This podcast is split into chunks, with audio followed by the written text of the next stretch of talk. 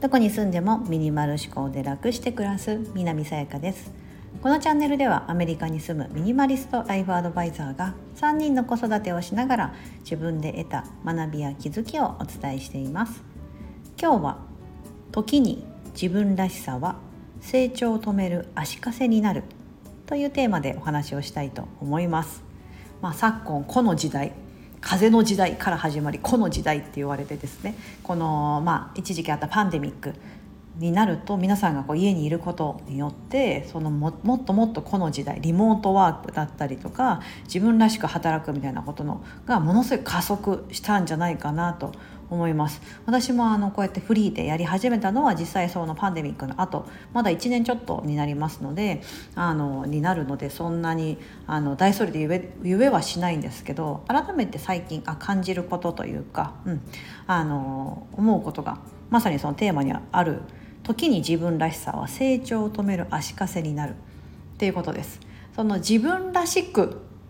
ね、あのやっていくのはものすごく今の時代に求められていることですしいいことなのでもうみんなもっと自分らしくやっていこうぜ好きなことを仕事にしようぜみたいな感じであると思うんですけどあのそればかりにですねとらわれていたりとか自己流ばかりでやってしまうとですね意外とですね成長を止めてるあの一つのですねこう鎖みたいになってるんじゃないかなっていうのをちょっと例を挙げてお伝えしたいかとと思います。うん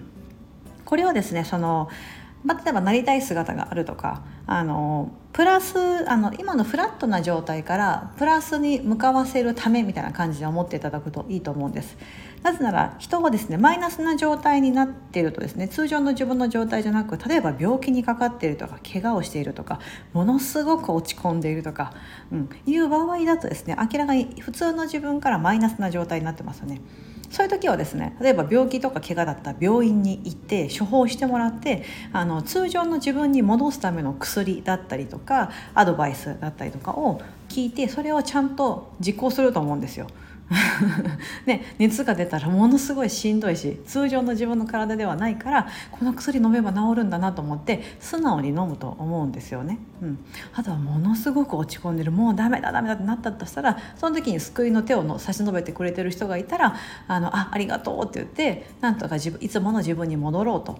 すると思うんですよねそのアドバイスを聞き入れたりして。うん、なんですけど通常の自分がいて1個上を目指そうとかあの10歩上を目指そうとか理想の自分に姿に近づこうと思った時にですねあまり自己流とか自分らしさばかりをあのこだわってしまうとですね成長するスピードがなかなか見込めないとか、うん、いつまでたってもなんかそこに近づかないなっていうことに気づくと思うんですよ。うん多分それはですね原因があってあのその自分らしさとか自己流でやっていくとですね。あの他人からのそのアドバイスとかをやっぱり聞き入れなかったりとかいや私は私でこのやり方でいくんでみたいな感じで他の人がですね言ってくれてることに対して何か疑問なところがあるとか自分自分がやっていくのにちょっとなと思ったらそのアドバイスをですねこうまんま、ね、の言ってもらったとしてもあのそれを実行に移さないとかね、うん、っていうふうにすることがあると思うんですよね。うん、あとは例えば反骨精神みたいなところであの人がこれで成功したんだったら私は全く真逆のやり方で成長してやるあの成功してやるみたいなそういった反骨精神というか憎しみみたいなのが例えばあったとしたらですね、うん、で本当にそれで成功するかどうかはちょっとまあハテナが残る部分だと思うんです。うんそうするとですねやはり成長するっていうことに対してのその一つのあそその自分らしさとか自己流みたいなところが足かせになってるんじゃないかなと思うんですよね。はいね、あの私はまあ子育てをしている母親でもありますので子供にはねできるだけその未来にが苦労してほしくないなとか今はね親に守られてる立場にいるから安全ですし食べるものもあるけども将来路頭に迷わないためにと思って皆さんもその最低限その学校にはちゃんと行ってねだったりとかその仕事するんだったらねあまりそんな苦労せずできるだけこうまあ、あの頭を使って、うん、そんな苦労せずにあの、まあ、ある程度食べる分、ね、ができるお仕事がいいんじゃないかなとか、うん、なんかいろんなことを考えてサポートすると思うんですけどもその、まあ、子供の時ですねいやいやいやもう俺は俺のやり方で行くからみたいな感じですね。子供が俺は学校に行かない。俺は読み書きなんてやらないんだとかなってしまうとですねいやいやそれだったさすがに社会に出た時にさみたいな感じで、うん、やっぱちょっとその不安ですよね子供がそうなってしまったら。うんでもそれをですね意外とですねあの自分自身がね誰かからアドバイスされたりとか自分が成長したいと思ってるのに子供と同じようなことをやってるかもしれませんよと。うん、というのは何だろうななんか例えば、うんと、成長したいこうなりたいこう、あのー、ああなりたいって思ってる姿があるんだけども、えーと、いやでもなんかあのセミナーとか行くのはなんか面倒くさいし、うん、やっぱそこはもう自分で何とかやればいけるんじゃないかって思ってるとですねなんかいいセミナーがあっても見過ごしてしまっていたりとか、うん、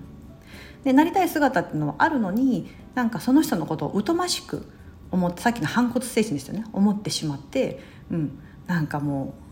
こうハンカチ噛んでキリキリみたいな よく漫画であるあのあの図みたいな。ただそうやって思って見てるだけであのなんかそのそこにはまあ自分がそうなりたいで実は実は思ってるけどなんかその反骨戦士が邪魔してしまって、うん、自分はもうずっとその状態で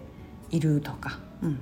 ね、それってちょっともったいないじゃないですか。うん。もしねなりたいなと思ってる姿の人がいたりとか、うん、成功してる人がいるんだったらその人が出した本を読んでみる。とか、うん、私はものすごく最近そういうふうにして自分とは全く関われないというか、まあ、人生においてね全ての人に関わることはできないのででもこう手軽に読めるのがやっぱり本だったりとかするじゃないですか。そういったね、うん、そういう人あの人がどういうふうにしてどういう考え方でその道をたどっていって今があるのかだったりとかどういう人生論で生きてるのか、うん、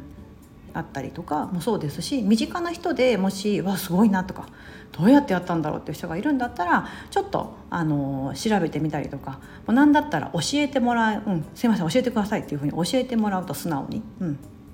近づきに行く。または真似てみる、うん、明らかにコンタクト取れないなと思ったらちょっと同じようにしてみるみたいな。真似してみる。でもいいと思うんですけど、うん、なんかそういうふうに素直になんかその姿になるためになんかちょっとずつ盗めるものないかなだったりとか、うん、あだったら声かけてみようだったりとか、うん、やっていくとですね絶対成長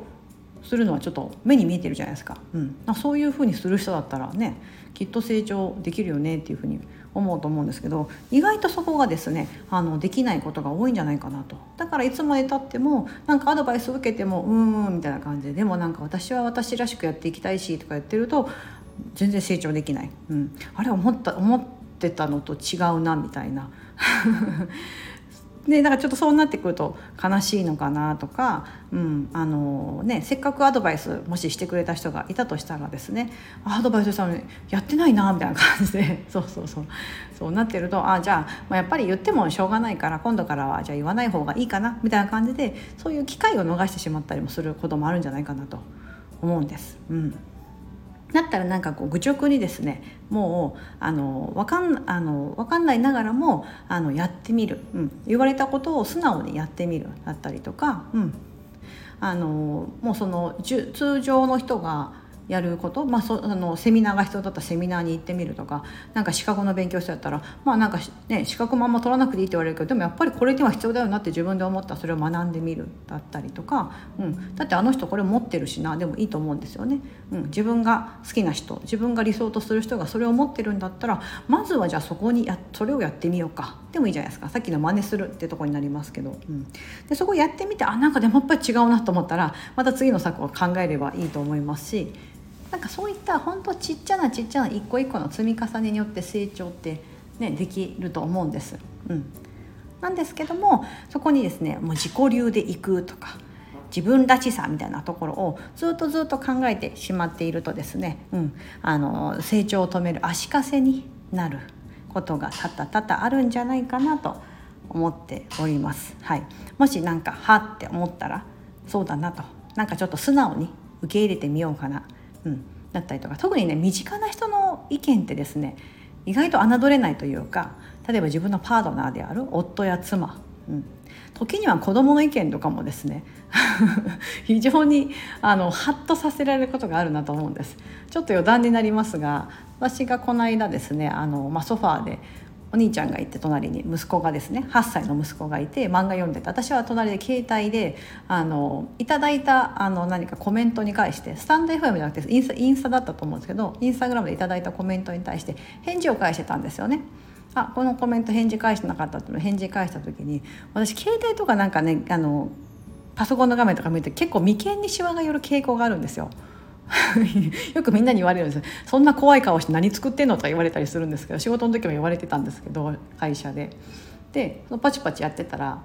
あのお兄ちゃんがパッと私の携帯覗き込んできて「あなんか返事してんだ」で多分私が「あありがとうございます」みたいな多分言ってるんですよね。ポチポチって押してたらママありがとうございます」って言ってる割には顔全然嬉しそうじゃないでとか言われ 言われた時に